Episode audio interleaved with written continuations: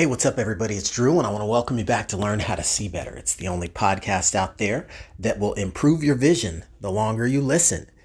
And today, what I want to talk about is uh, something I've been thinking about, and it's been on my mind a little bit. So, I want to dive a little bit deeper on it. And it's a topic or kind of a concept that I want to share. I'm just thinking out loud, uh, but I've been thinking about this idea or concept of locks and keys to freedom. Okay? Locks and keys to freedom. Now, think about this for a second.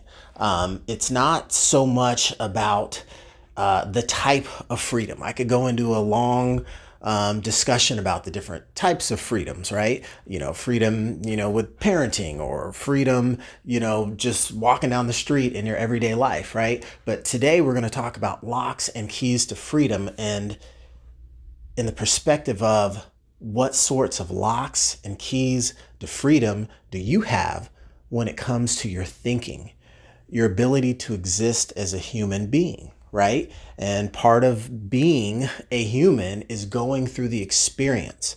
The experience that our minds, our bodies, our spirits have as this, you know, unique concoction, uh, trifecta that we can really just, you know, create a universe of, of our dreams or of our nightmares, if you think about it, right? So, um, you know, I don't want to get too deep on you guys too fast, but I was thinking about this when uh, I went on a walk. I went on a walk to the park with my family not too long ago. It was over the weekend. Uh, beautiful weather here in Phoenix, Arizona. It's sunshine. It's spring 2020. You know, we want some fresh air. We don't want to be cooped up inside. It's always good to get the blood flowing. So we go for a short walk as a family, right? And uh, so it's my wife and I, little babies in the stroller, kids on their bikes, right? And uh, we take a walk. We're less than a mile from the park. So we said, let's take a walk to the park, walk around, lap around the park. We'll have a great time, getting the heart rate out, getting some sunshine before it gets too hot here, right? It gets pretty hot in Phoenix, Arizona, but we take this walk to the park. And I was thinking about how, you know, we've had this nice little kind of ritual tradition walk away from our house, uh, we walk through the neighborhood, we cross the street, we get to the park, and the park's pretty good size. So it's probably, you know, close to a mile if we walk a lap around the park. And as I've talked about in the past, I've actually, um, you know, got this thing for doing pull-ups, right, as part of my fitness routine. Ever since I've been young, I've, I've been pretty good at doing pull-ups. So we walk around the park, and we get to the spot where uh, where the pull-up bars are.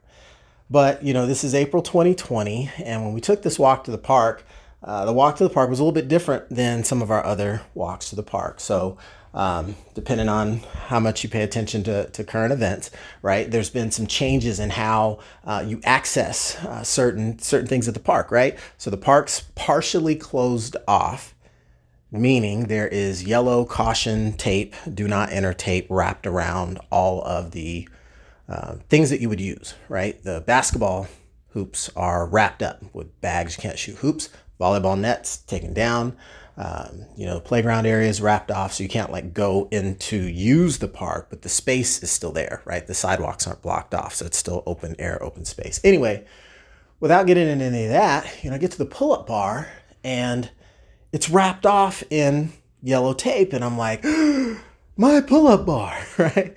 You know i mean it, it's like waking up on, on, christmas morning if there was no gifts under the under the tree with your name on them you'd be kind of shocked like you're not used to you know handling this. So you kind of you chuckle about it you know if if you make that type of example. But in this real life example it's like man i'm at the kids with i'm at the park with my kids and we can't really use anything at the park right? So whole separate discussion there but just going through experiences and changes because when you have certain experiences that are routine for you, if they're suddenly totally different, your mind's like, wait a minute, what's this? So you wake up for Christmas morning, no gifts under the tree at all. That's going to be one to be like, oh, what's this? So in this case, wait a minute, I can't take a walk around the park and do a set of pull ups. I'm just going to keep it moving, right? But so, um, so essentially, it's like, all right, you know, my mind, I'm having a hard time processing, you know, just this little small piece of it. It's like, man, I couldn't stop and do a set of pull ups, you know, quick 20, and, you know, I'm literally out of there in 30 seconds and, and on about the day. But right now, like, that's not okay. It's, it's against the rules, okay?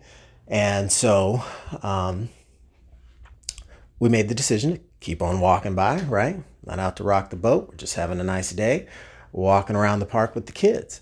But as my mind went through this process of assessing, like, hey, wait a minute, you know, I've lost this, you know, this freedom, right? This, this, there's this thought, right? You, the park's free to go to at any time. Ought to be able to just do a set of pull-ups, right? Something so simple, so basic.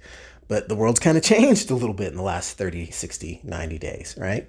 So again, uh, keeping this focus on uh, the topic at hand, the lock and the key to freedom was I felt immediately restricted because uh, this luxury in my life was taken away. So simple as two metal bars vertically, one bar horizontally. It's just a metal bar, do some pull-ups on. It's blocked off. Okay, can't use it. Period. So then I started thinking. It's like I, I stopped for a second because my mind was trying to process, all this, and thought, wow, you know, a month ago there was no big deal. A month later, big deal. And um, you know, what harm would have actually taken place if I'd just stopped and done that same 30 seconds and left. So I didn't dwell on that too much, but it it brought me back to one of the the best books I've ever read. And if you've never read this book, you've got to go out and get it. Um, if you've ever had the desire to become a highly effective person, however you define that to you, then I'd strongly recommend you go out and read this book. And why do I say that? The name of the book is The Seven Habits of Highly Effective People by Dr. Stephen R. Covey. It's not a brand new book, but it is a great book. You look it up, find it on Amazon, you know, paperback, hardback, audio book. You know, no um, no limit to ways you can find it, right? Go to a library, go to a bookstore, but get your hands on this and get exposed to some of the concepts. And I'm not going to spoil the whole book, but somewhere in it, can't tell you the beginning, middle, or end, there's a story told about a gentleman who is an author of another book. I'll, I'll get into that later, but let's stay focused. the story Dr. Covey tells in this book is about a man who is a prisoner. He's a prisoner in this horrific uh, time in history. This is like a real story. Uh, this man's a prisoner, and his you know all his freedoms are taken away. And what he went through was this experience where he learned what true freedom meant, and that it really existed in the mind. That his freedom actually existed in his mind, and you know you can put all the bars around someone, or shackle them up, or take you know everything away from them, right? but your your your basic freedom of your mind if you will allow it like he found the key to true freedom so granted he might have been out in the you know the blistering cold you know dragging heavy objects or just doing whatever you have to get subjected to and you know these horrific you know tests and experiments but the fact of the matter is at the end of the day you know he found the key to freedom. And that was in his mind, he knew that no matter what physical things, you know, he would be exposed to, that he had that choice, that power of, of, of self, that internal power to know that if he would allow himself to be free in his mind and be able to kind of separate the two to some degree from an experiential standpoint, it becomes oh so powerful in the number of ways that he can just literally change his experience. And uh, you know, so the story went on to say that you know once once he found this key to freedom, he essentially had more freedom than his captors, right? You know, the captors are just you know, following orders from from up top, like you know, keep this guy you know trapped and locked down. He's you know, whatever whatever he's going through, right? You'll have to read the book, or you could go and get the book from the author, whose name was Viktor Frankl. And the name of that book is Man's Search for Meaning. We just picked it up actually. I've been meaning to add that to my collection. Uh, another um, you know classic book to add to the repertoire. So go visit those. If you ever want to think about and look at from a different perspective, um, if your life's been changed at all in the last 30 days, right? This would be a very powerful set of examples of the extremity that one individual went through that would probably, uh, you know, make anything that we're all going through current day, we'd pale, it pale in comparison to, to his trials and tribulations. But his triumphs that came from finding that key to freedom, the freedom of his mind, that's what enabled him to essentially rise above the details of his situation that others would seem to indicate was so dismal. So I want to apply that lesson here because it's one of those nuggets I picked up along the way and say, well, what does this have to do with you walking in the park, you know, and trying to do some pull-ups, you know, are you, are you rocking the boat or you just keep it moving because, you know, rules are rules. You shouldn't break them. It's blocked off, right? Um, that's just the state of things right now. But it made me chuckle after I thought of that story because as we, you know, paused to catch up with the kids who had rode ahead on their bikes and we made them wait ahead at our little meet spot, I stopped. And I thought for a second, wow. And I closed my mind, I closed my eyes, and I opened my mind to that scene just a few moments ago. And what I did in my mind with no rebellious bone in my body, take it for surface value, I imagine that same sunny day, free from any, you know, fear or risk, right? Or contamination of any sort, free from the yellow tape. And in my mind's eye, I hopped up there and I did my 20 pull ups. Did a few extra, did my 25, did 30 pull ups. Got a great rush, hopped down, and kept it moving as though that had actually just happened, minus that detail of the experience. and, and what I found from that was I received pretty much the same degree of satisfaction as though I had actually done that in the physical realm. And I know that might sound kind of spaced out, but it was one of those things where because I'd been exposed to this information that gave me perspective on how we can view limitations on our situations, I had to kind of stop and put myself in check. Like, hey, you know, people right now are freaking out because, you know, they're at home. And, and granted, there's a whole lot more depth to that. But, you know, taking it in this instance and referencing the fact that, like, man, there's been people throughout history that have had, you want to use the word lockdown. I'm talking like super lockdown, you know, prisoner of war and you torture and everything else, batter and bruise and physical, mental so his his his struggles to get to a point where he could locate that key, to not even, you know, to even to, you know, to not lose hope, to keep faith in his future and his focus on his facts was leaned to that side, to the faith side, which which would would lead to those situations of empowerment where he could change his thought process and create, you know, situations of anticipation as to how he was going to get through something and that became you know power when it got to the point of reaching his hands you know just from the thought process. So that's something i wanted to share here is you know those are a couple of resources that might be useful in helping you unlock the keys to the freedom in your world right? Because a lot of people have, have experienced disruption. What will help you find freedom? What is it in your world? What can you think of? What are the places paradise and pleasure that you can go and visit in your mind right now by just taking that pause, that time out, right? No different than they say, take just a few minutes to meditate, to stop and pause, the, you know, to pause the world, so to speak. How can you use those instances and the power of your mind together to really start to create some of the freedom that you may feel has been taken away? How can you get back some of your freedoms just through the use and power of the mind in a healthy and peaceful way, right? And I think that just starts the process, you know, giving effort, giving time into doing that. And what that enables us to do from a standpoint of just generate more positive energy within us and keep that moving through us. You take care of your mind, your body, your spirit, you know you, you've got the you know got the three core. You got the three elements to a strong core. Um, no sit-ups involved right?